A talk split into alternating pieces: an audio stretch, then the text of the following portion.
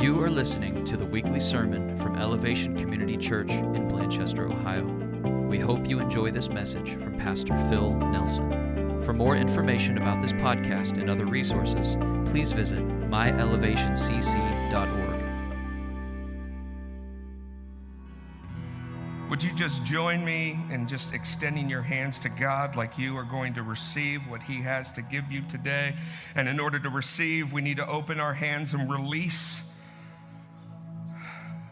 all things that seem to get in the way of receiving from God. God, we, uh, we're broken before you. We are completely undone. There's no way we can stand in your presence and survive on our own. So, God, thank you for sending your son Jesus to pay it all, to purchase us with his blood to make us right with you, God, to become a temple of the living God where your presence dwells, Lord. That's who we are. We are your children. We are yours, adopted through Jesus. We are your children. We are citizens of heaven. We are foreigners in this earth. We are ambassadors of heaven. We are royal priests filled with your glory, God. And now, as your presence just fills this place, God, remove all impurities from our lives. Remove it all, God.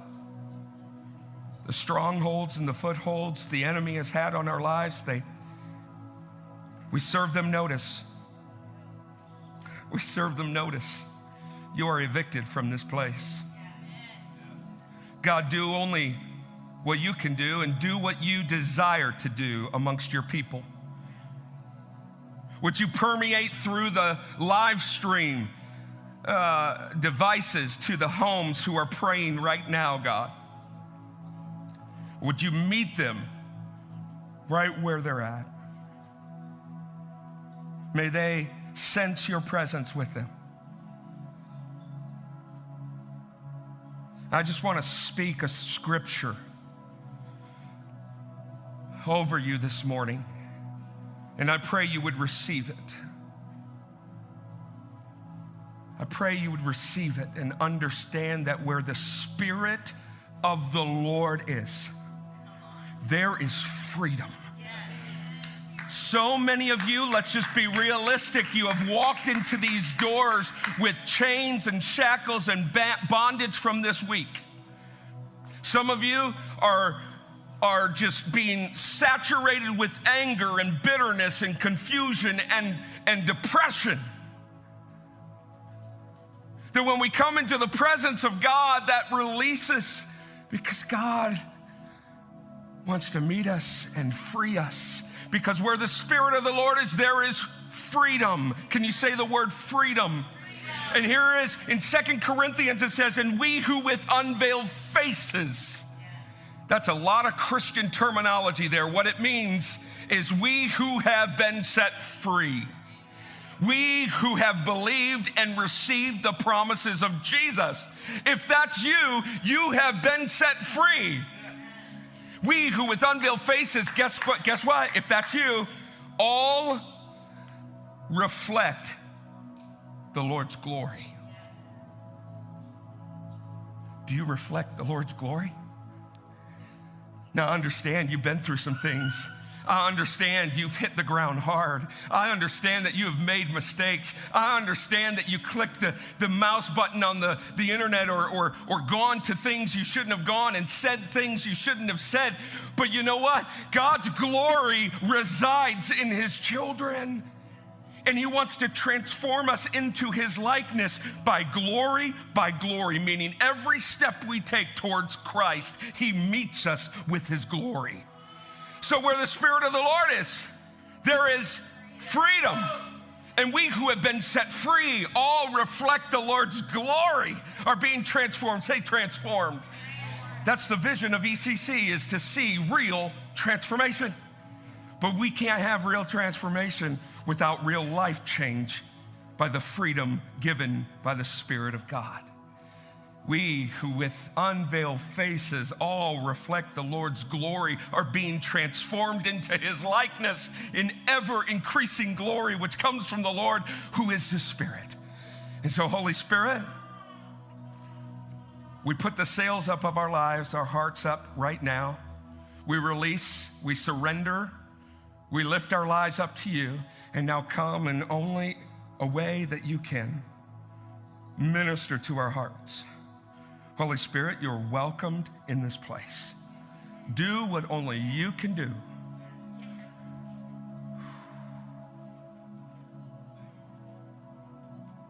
Keep my heart, Father, yielded to you. Push out all distractions in the name of Jesus. We want real transformation today. So, Spirit, of God come and bring freedom in our lives. And I thank you in advance, God, for the chains and the, the, the release and the freedom that's coming today.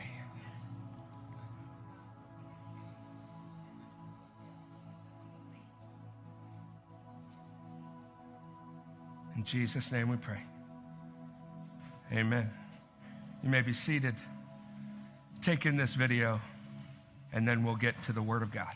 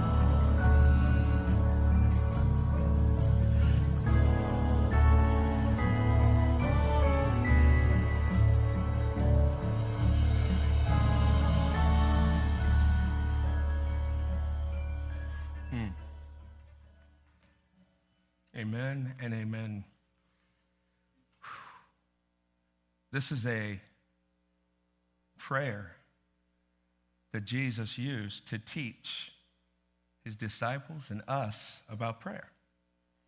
And so when Jesus says, This is how you should do something, if we want to grow in our knowledge of Jesus and grow in his likeness, I think we need to follow his example.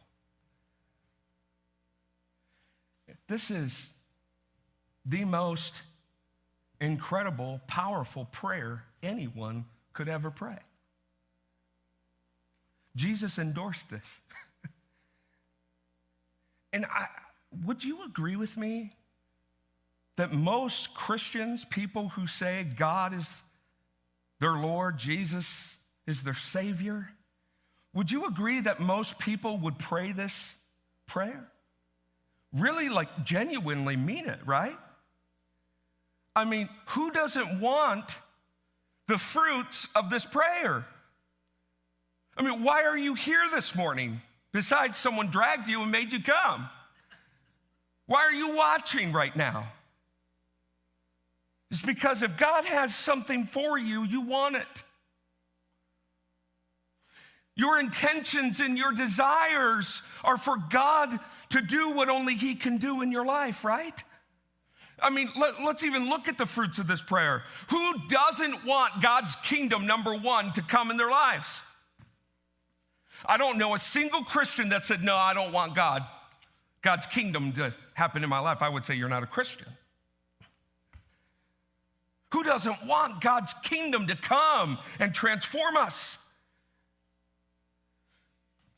I mean, even people who aren't considered Christians and unbelievers, they sure would like to see God do something pretty cool in their lives. A lot of unbelievers say, until I see God move, I'm not going to believe. Well, my response to that is just open your eyes. You breathing is God moving. His kingdom come. Would you all agree? You want to see God's kingdom in some form or fashion come into your life, right? Yeah. Jesus came, he said, I came to bring the kingdom of God. Now we know that the kingdom of God is here, but it's not in completion yet because we still have sin. We still have the fallen nature of the curse of sin. And we will until Jesus comes back, takes his bride with him, and restores everything to himself, which means a new heaven and a new earth. But until then, we are still experiencing God's kingdom here and in our lives. It means the kingdom is in you, within you, around you. Just open your eyes. Who doesn't want God's will for their lives? Is there a single Christian that says, Nope, I don't want God's will for my life? No. They want it, they don't know how to get it, and so they go after the things that are visible and things that are attractive and shiny and glimmering to find and to fill that void. One of the biggest questions that I get from people who are seeking is how do I know what God's will for my life is? His kingdom. Your kingdom come, your will be done. How many, let's just be honest, a show of hands, how many understand that you have daily needs? If you don't raise your hand, um, let's talk after church. Because I am sure if I offered you some money to take care of your electric bill, you'd take it. We have daily needs, but we also have daily spiritual needs, which a lot God, Jesus is referring to, but we also have, you know, physical needs. We need water, we need food. Because of the curse of sin, we dress ourselves, so we need clothes. We worry about the things that God says He would already provide. And Jesus says, Seek first the kingdom of God, and all these things will be added to you. Jesus isn't saying these things are bad. He said, Pray for your daily needs, but don't pray for them, just receive them because God gives them. But who doesn't want their daily needs met so that they can do the things that God has called them to do. Because, by the way, you cannot live this supernatural life in the natural. You need the supernatural presence of God in order to be supernatural. And yet we live our lives without acknowledging the Spirit of God in our lives. That's for another day, another message. Show of hands who doesn't want to be forgiven? Who wants to be forgiven? Who wants to be forgiven? You're like, ah, ah, that's a trick question. Who wants to be forgiven? Hopefully, every hand, because God says in the word that if you say you don't need forgiven, you're a liar. So let's try that again. Who wants to be forgiven? Yeah, that's a prayer. That's a prayer. I don't know about you, but I don't wake up in the morning thinking that I'm just going to fill my day with falling into temptation. I don't get up and say, oh man, today's the day to fall hard. And baby, I'm to do it and I'm to do it well. No. But we do. As a dog returns to its vomit, so does one fool return to their sin. How often you hear that on the pulpit? It's true. And we learned last week that we're sinners. And because we're sinful by nature, we sin. But our prayer is God, don't lead us into temptation. And who wants to be delivered from evil? Just a few of you? This might not be the church for you. I'm just being honest because I don't know who wants to really live with the consequences of evil. But yet we do. Every day we open the doors of our lives to the evil activity. But our prayer is God, deliver us from evil. All these fruits of the Lord's Prayer are of the kingdom of God and God's desire to give every single one of you. However, there is a contingency. You mean there's a contingency in prayer? Yeah. What's a contingency? It means if I do this, God will do that. If my son makes his bed, he will get a treat, a sucker. If Emery goes to the potty like she's supposed to go, she gets a Hershey kiss. It's the way we train ourselves, but it's also the way that God operates in some things. Now, His grace is not contingent upon us. His grace is freely given, undeserved. But hear me out. These fruits of these prayer rise and fall on your choice to forgive or not to forgive. Say what? Take that in for a minute. You mean you telling me that if I don't forgive someone in my heart, and when I say someone, I mean maybe the one you're looking in the mirror? If I don't forgive, God's not going to do this for me? Well, it's not God's not going to do this for me. It's you forfeit or diminish these results from happening in your life. God doesn't do this to you. It's your choice to forgive or not to forgive. And we're going to get to that in a moment. But the fruits of this prayer rise and fall on one decision to forgive or not to forgive. That is the question. Look at, look at uh, um, number four forgive us our debts. Our debts is something we can't pay. God has forgiven the penalty of our sin that we could never pay. Forgive our sins. That's our only hope for a future with God. That's our only hope for abundant life that Jesus promised us right now. Forgive us our de- debts as we, they are one. You cannot do one apart from the other. Forgive us our sins as we also have forgiven our debtors. And here's something crazy this prayer doesn't end there. Now, we added, years back, we added the, for thine is the kingdom and the glory and the power forever and ever. Jesus didn't necessarily say that because it wasn't documented.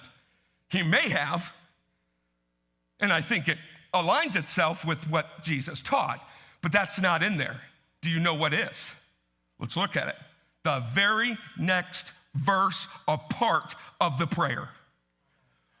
For if you forgive others, your Father will forgive you.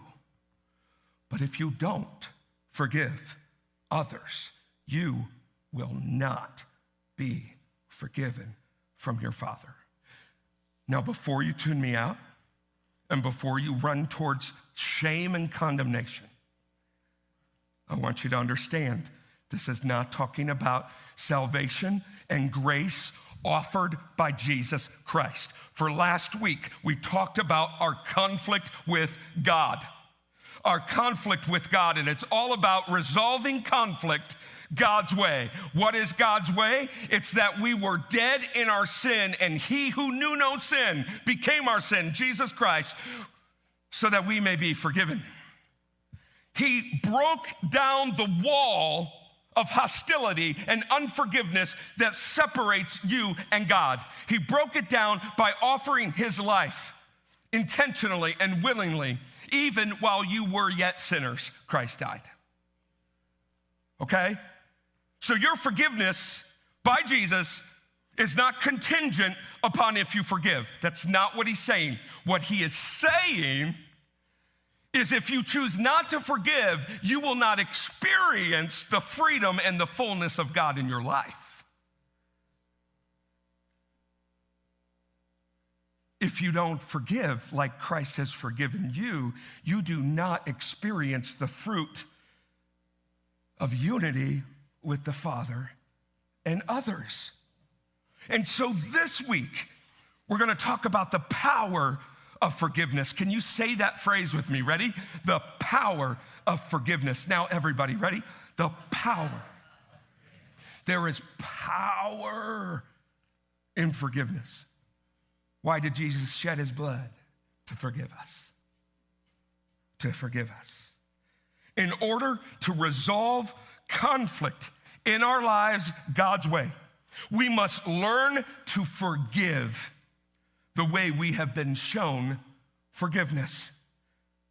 We love because He first loved us. We obey God because He has given us life and freedom. We forgive because we've been forgiven. And so today, I want to offer you three seeds to the power of forgiveness. I believe if you plant these seeds in your life, you allow the Spirit of God to plant these three seeds. The number three in the Bible, completion, perfection, right? Three seeds that if you allow them to be planted in your mind and your heart and your spirit, I promise you, you will experience freedom and you will grow in your spiritual walk, but you have to allow the seeds to be planted in your life. The first seed is this forgiveness is required for spiritual growth and freedom. Who, what Christian do you know that doesn't want to grow more like Christ? Colossians 3:10 says that we put on our new nature that Christ bought for us and we're renewed by by by learning God, learning the ways of God and then looking like God. Learning him, looking like him. Learning him, looking like him. So if you want to grow in your spiritual walk and hopefully the desire of every Christian is not to stay in a diaper and a uh, a, a bib and a high chair the rest of their life spiritually. Right? We want to grow, but in order to grow more like Christ, we have to grow in learning to forgive. Forgiveness will rob you of seeing God's fulfillment in your life. And I understand that many of you are hurting inside right now because of this. And there have been things done to you in your past that are absolutely wrong, need to be punished, dealt with. There is baggage you're carrying that someone else packed those bags and gave them to you to carry the rest of your life that you were never designed to carry. There are wounds that are so painful that you try to block them out in whatever way possible. And I understand that in this place and on live stream, there's a lot, there's a lot of hurt, a lot of pain. And I just want to let you know that you're in the right place.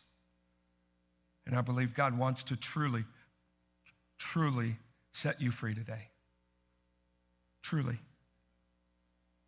He has set you free already when He died on the cross. And there's just some things that we need to open our eyes to that we need to lay down at the cross in order to walk in freedom and the forgiveness your soul and spirit has been craving and longing for. But forgiveness is a requirement for spiritual freedom and, and uh, spiritual growth. Hear me. I personally cannot walk in oneness with God, seeing the fruit of His Spirit in my life, if I am harboring unforgiveness. I can't. Does that mean I'm saved? Absolutely saved by grace, bought with the blood of Jesus, freely forgiven. Yet I tell you, there's a wall up in my life. And I choose by not forgiving to forfeit or not experience the fullness that God has for me. That's the power of unforgiveness, the destructive power of unforgiveness. One cannot walk in pure oneness with Jesus while still walking in unforgiveness in their heart to someone else or themselves. You can't. You can have a good relationship but there is not that intimacy and that perfection, that unity, that restoration of you and God.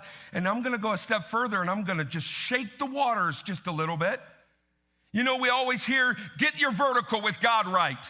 Get the vertical right. Get the vertical right. And there's some truth to it. I'm not knocking that. And then they say, if you align yourself with Christ, then everything else will fall into place. The horizontal will take care of itself. I'm here to tell you that if your horizontal relationships are buried in unforgiveness, your vertical is not right. Well, I just need to be aligned with God. If you were aligned with God, you would forgive others. So, the very nature that your horizontal is not right means your vertical is not right. That's what I believe that this is talking about. Forgive and you shall be forgiven. Cleansed and aligned. Don't forgive and you won't be forgiven, not in alignment. Forgiveness is required for spiritual growth and freedom. Seed number two. You ready? Forgiveness is not a process. It's not. I'm going to prove it to you by scripture in a moment. It's not a process. I can't tell you growing up how many counselors and how many pastors told me, well, forgiveness is a process. No, it's a decision. Forgiveness is a decision. Jesus decided for the joy set before him, he endured the cross. It's a decision. It's not based on how you feel. It's not based on what has been done to you. It's not based on anything of that. It's based on a decision to release the wounds and the wounder.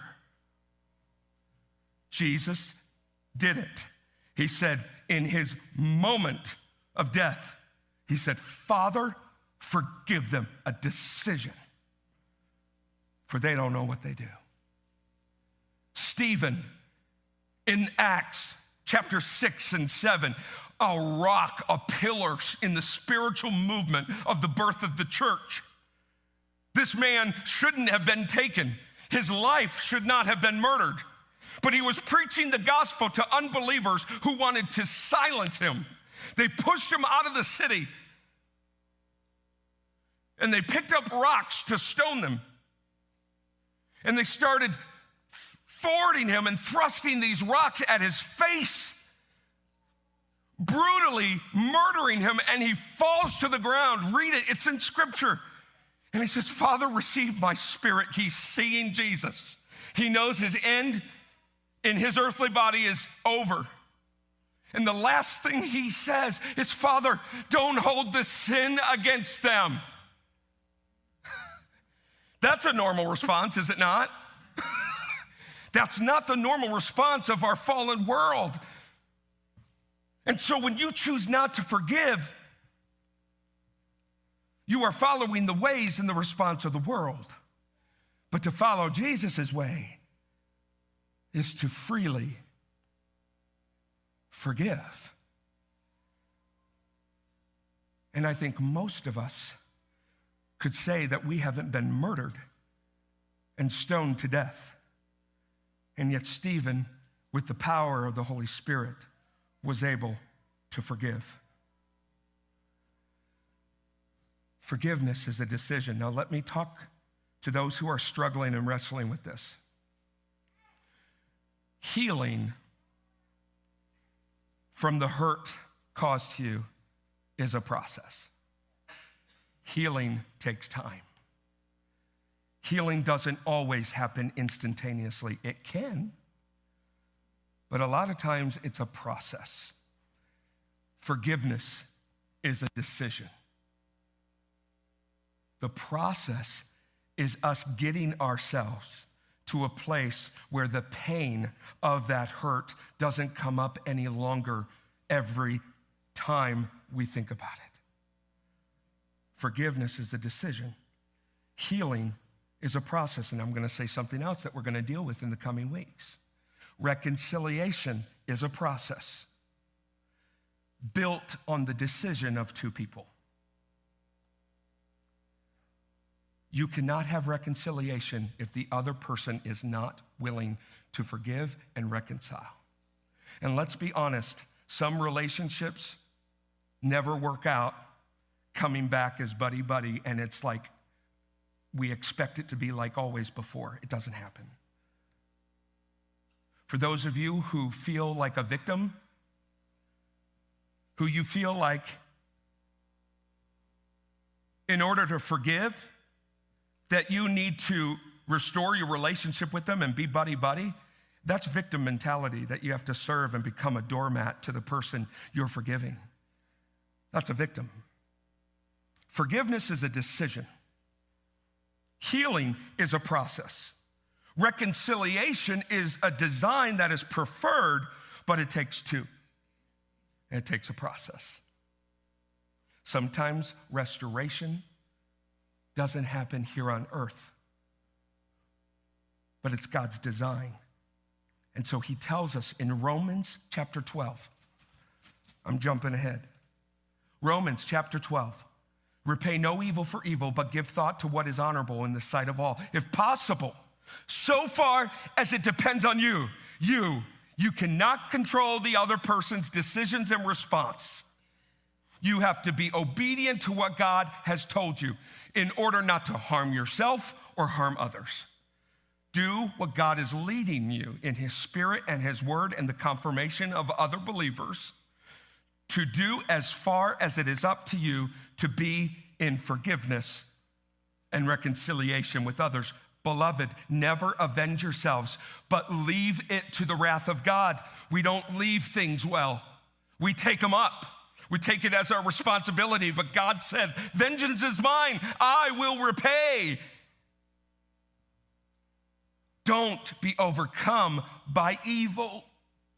When we choose not to forgive, to pay back evil for evil, we open ourselves to be overcome by it. But overcome evil with good. Here's a quote so powerful.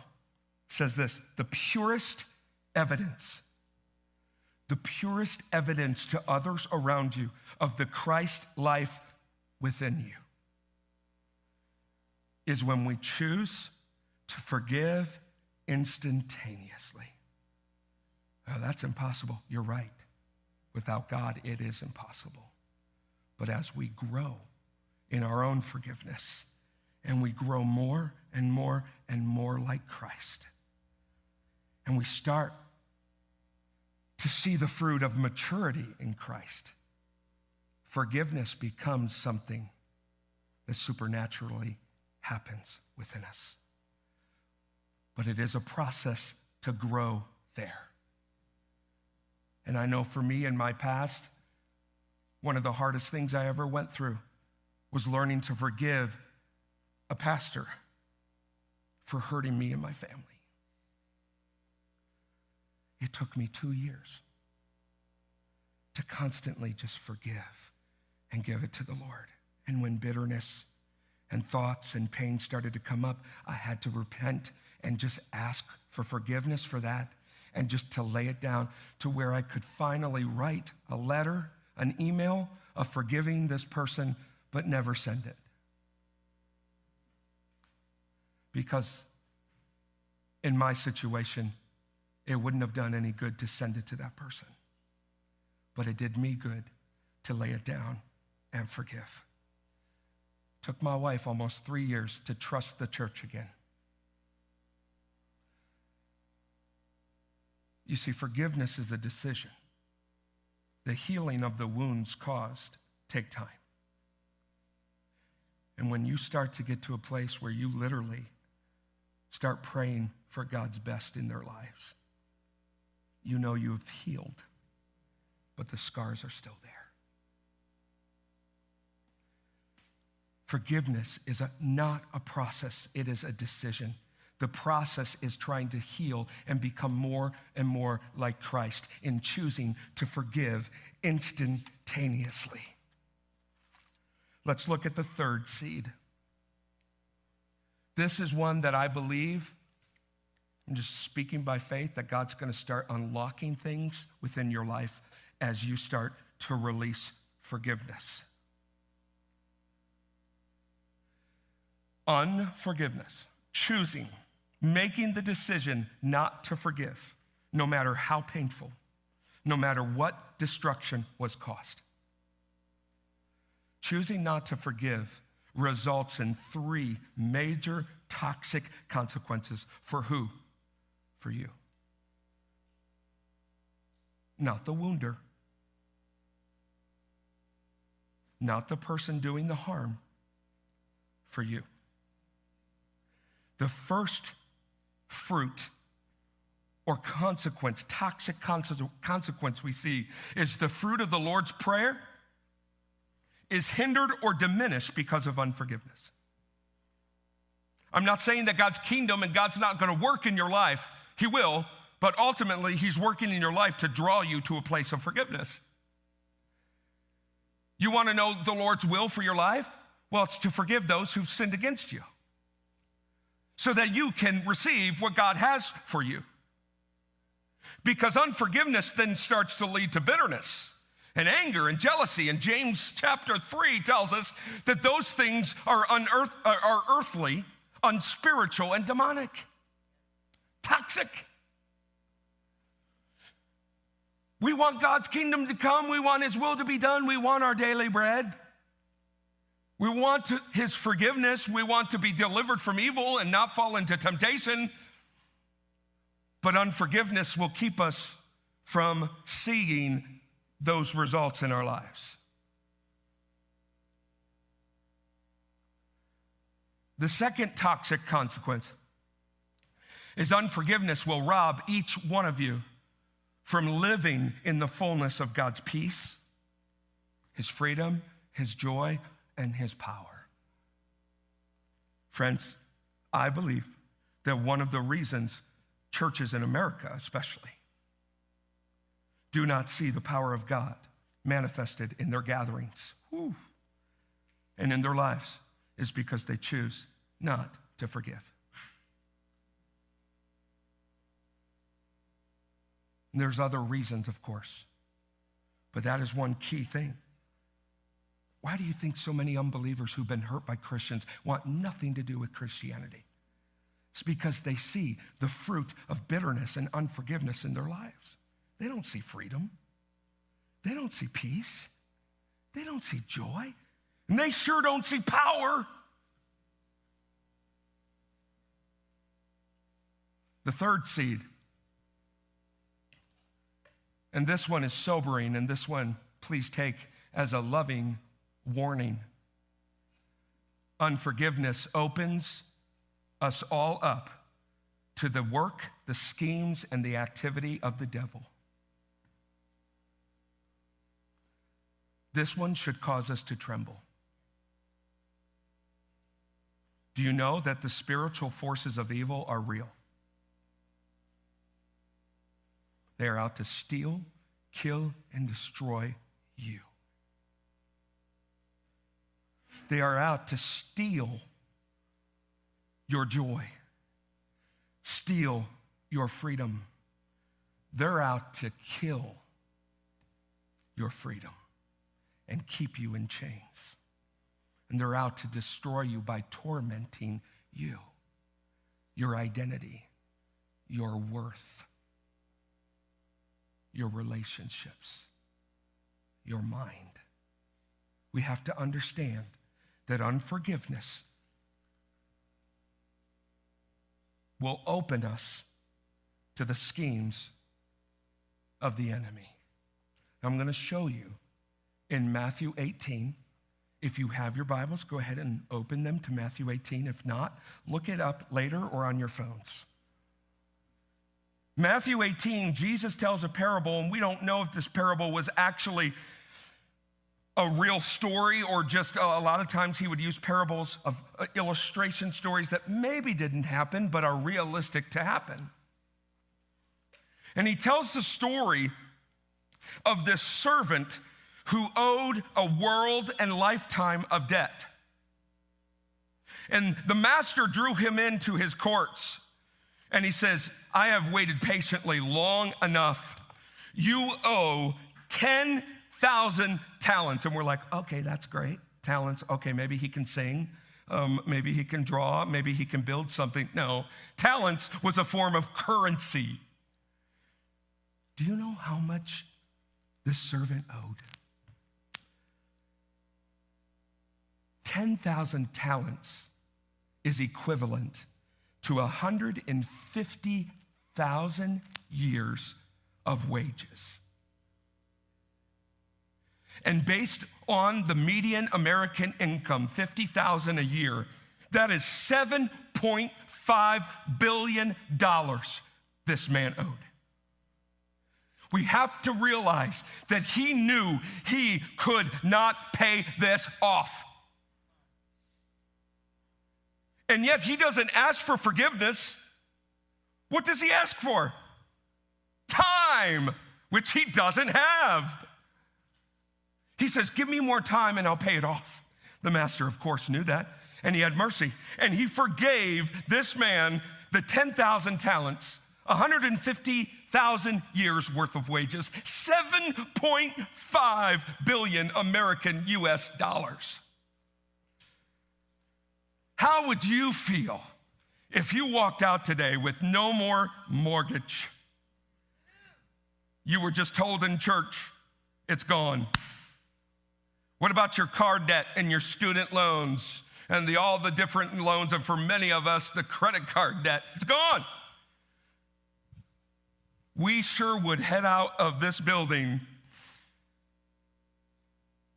grinning ear to ear and a little hop in our step, some of you even shouting, Glory! right? This man was forgiven of something he could not pay back. And so he goes out like anyone who's been forgiven so much, goes out and clears all of his negative business and forgives everybody. No.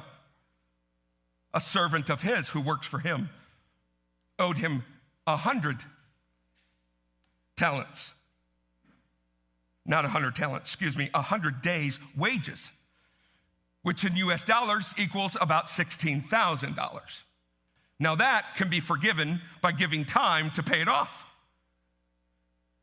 And the servant even said, didn't ask for forgiveness of not paying it. He said, I promise you, give me some years and I'll pay it off. And what does this man who's been forgiven a debt he could not pay, what does he do? He chokes him. And he says, You pay right now what is mine, or I will throw you into prison. He threw him into prison. The master hears about it, pulls this unforgiving debtor into his courts. And he says, You wicked servant, for I forgave you something that you could never pay back. And you didn't have mercy on someone who owed you $16,000. He says, Away with you. Now, this is Jesus' parable. He says, I will throw you into prison and torture you until you pay back your debt in full. Meaning he would be in shackles and in prison, and they would torment them. Torture in the Bible means torment. And if you look up torment in the New Testament, almost every one of those have to do with demonic activity. Hell, sometimes, and sometimes it's demon oppression, suppression, possession. Stay with me. And this is what Jesus said. That is what my heavenly Father will do to you if you refuse to forgive your brothers and sisters from your heart. What Jesus is not saying is that he will send you to hell after you've received his grace and forgiveness. What he is saying, and I believe that there is no other interpretation you can get from this text than this God will withhold his protection from you Protection from what? What is it? What is that? That is what my heavenly Father would do. What is that? Torment. There is no other word that he's referring to but torment. Well, that's just a parable. No, it's a spiritual illustration. That is what my heavenly Father will do to you, meaning when we choose not to forgive, God removes his pro- protection from the evil one. And we open our lives to the authority of the evil one. Don't believe me? Ask someone who is buried in unforgiveness. Ask them about their dreams. Ask them about the medication they're on for you name it. Now we're getting a little dicey here. Now the thermostat's getting turned up. What does this mean? Does that mean if I don't forgive in my heart that I could end up sick? Yes, it does. Yes, it does. Does that mean if I don't forgive in my heart that I could end up bound by fear and anxiety? Yes, it does. Yes, it does. Does that mean that if I don't forgive, I open myself and my family to the attack of the enemy? Yes, it does. But here's a disclaimer what I'm not saying is just because you're sick, just because you're struggling with depression, just because you're struggling with something, doesn't mean that you haven't forgiven somebody. There are several different pathways of why we experience things caused by the evil one not just unforgiveness, so don't hear me wrong. Sometimes, and a lot of times, we experience the, the, the evidence and the repercussions of evil in our lives because of the curse of sin. It's because we've been stained with sin, not because you're intentional sin, but the sin that has broken this world. So, in that, along comes murder, along comes hate, violence, wars, bitterness, racism, divorce, sickness, disease, death. That's all a byproduct of the curse of sin. That is not from God. God had to allow it because there was a conflict between us and God. There's another reason why some people experience the works of evil in their lives.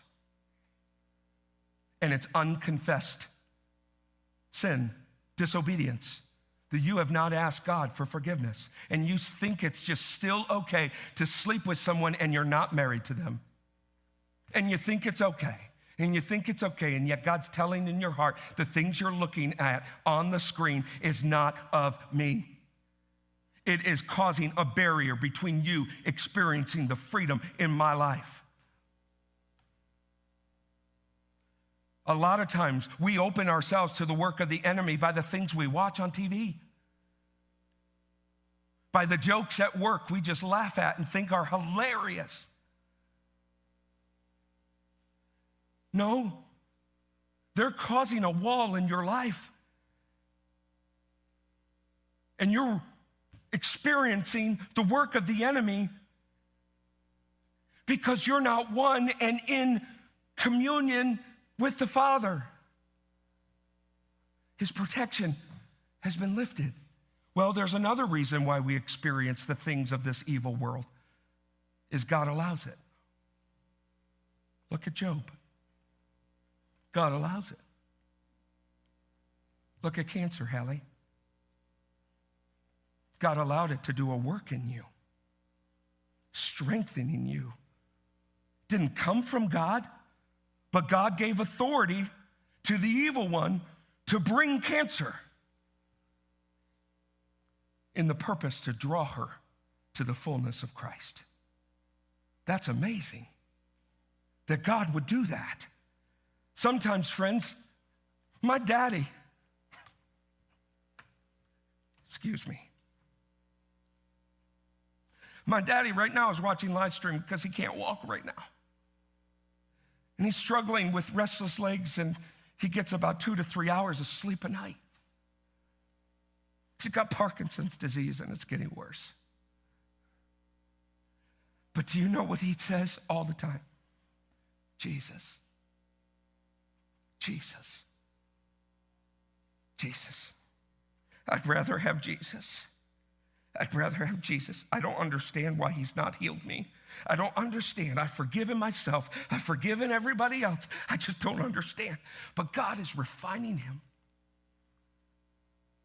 God is using his pain to bring power in his life. And so when we experience pain, please don't fall into the trap of just saying, well, I'm holding forgiveness, unforgiveness in my heart. Maybe you are. But that doesn't always mean that you are when you're experiencing evil. Here's another one. When we worship things that aren't God. When we worship, we put things on the throne of our heart that is not Jesus. It's called idolatry. We open ourselves to the things we're worshiping. Hello. So, back to unforgiveness, I just wanted to make that huge disclaimer. But yes, that's why Paul says if you're going to take communion, you better get right with your brother and sister before you take it because that's why some of you are sick and dying. We open ourselves to the evil one. And I know forgiveness is so difficult because we look at what was done to us. I want you to understand that Christianity is not cosmetic surgery in order to cover up your past pain and baggage so that we can feel somewhat closer to God and show others that we have our life together. Christianity is not about God sending a Savior to conceal the pain of our past and our sin and act like the penalty of sin doesn't exist. Jesus was labeled the man of sorrows for our sin. Christianity, however, is all about Christ who came to our rescue by bringing his glory only revealed in his wounds. Friends, you need to understand that Jesus died our sinner's death and he was pierced for our sin. He was crushed for our sin. And by his wounds, we are healed. But we have to understand when Jesus rose from the dead, you would think that the wounds would be gone. He was resurrected, he was perfect. No, the scars were still there to remind you that the pain that you are forgiving still leaves a scar. What happened to you was wrong. It shouldn't have happened. It's painful. It's identified you and defined you for way too long. But the decision to forgive is you're forgiving the wound, but not expecting it to go away. You're expecting it to heal and leave a scar. I want to leave you with two quotes as we get right with God and others. Guys, all you have to do is say, Look, I don't feel it. I don't want to do it. But God, if this means I'm going to experience your freedom, I'm willing to forgive and making a decision to forgive. And when it comes up again, you forgive and forgive and forgive and forgive. Because the purest example of the Christ life in you is when you can forgive instantaneously. Am I there yet? No. I have forgiven and seen restoration in my life. You know, my daddy I just talked about? He's given me permission, by the way, to share this. He abused me when I was a kid. He was bound by PTSD of Vietnam. He had to shoot people, including a child. And he held that guilt and shame, and it was way too heavy for him to bear. And so he went, turned to alcohol to numb his pain. And in numbing his pain, he became angry and would verbally abuse my mom and physically abuse me. And I became the protector and the peacemaker of the family. And I had a choice to make in 1998. I was on my own in college, away from the nest, away from my dad. Never wanted to really see him at that point or be like him. And the Lord says, I want to do something so extraordinary in your life that if you don't forgive your father, I cannot fulfill that in your life. My daddy is one of my best friends now. Now, we had to heal, we had to work through things, but I'm fully restored with my daddy. And you can be too. It just may not look like that because the person you need to forgive might be six feet under. They may be in a whole different place. And honestly, it may not be safe for you to go that direction of restoration. But a decision in your heart must take place in order for you to experience freedom. Look at this quote. We're not asking how much forgiveness do they deserve. We're asking how much freedom do we desire? Your spiritual growth and your spiritual freedom is directly related to your ability to forgive. Forgiveness is a decision, not a choice. So, what do we do? Band, you can come on up. Release the unforgiveness to God. Release it. Let go. Sometimes you have to literally peel and pry your hands off it. Let it go. Let it go. Let it go. It doesn't define you anymore. He nailed it to the cross. Why are you nailing it to you? You release unforgiveness to God so that you can be released from what's been holding you captive in prison.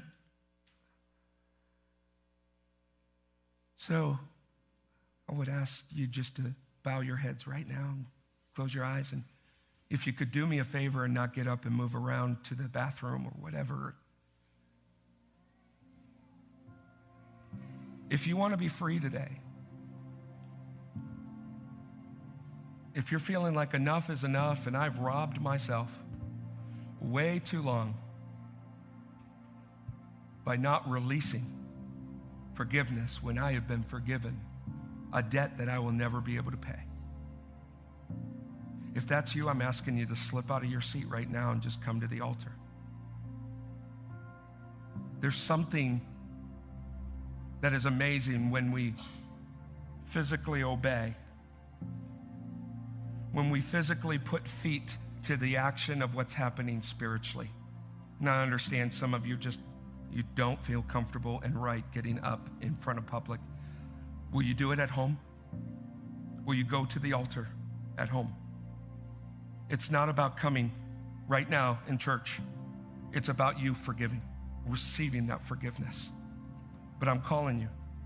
If you have harbored forgiveness for what has been done to you, and you are reaping the destructive, toxic consequences from it, you can be released from that right now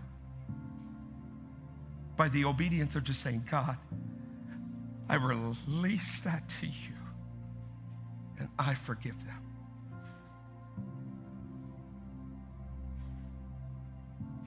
It's the power of freedom. I want to take three minutes, friends. I want to take three minutes. And I'm going to be silent before the Lord because I feel, I know in my heart He wants to set you free. I don't want you to leave this building still enslaved to the toxic consequences of unforgiveness. Stop letting the enemy run you through the mud. Stop letting the enemy harm your family and your relationships. Stop it. It ends today by a simple yet so gut wrenching decision to release yourself into the forgiveness and the freedom and the fullness of God. Just slip out. There's more. There's more. Just step out. Three minutes. God, come have your way and move. Just, just walk into this room right now, God.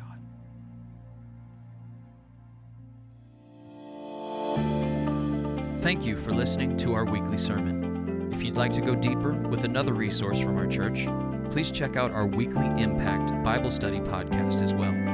Both of our podcasts are available on iTunes, Stitcher, and SoundCloud.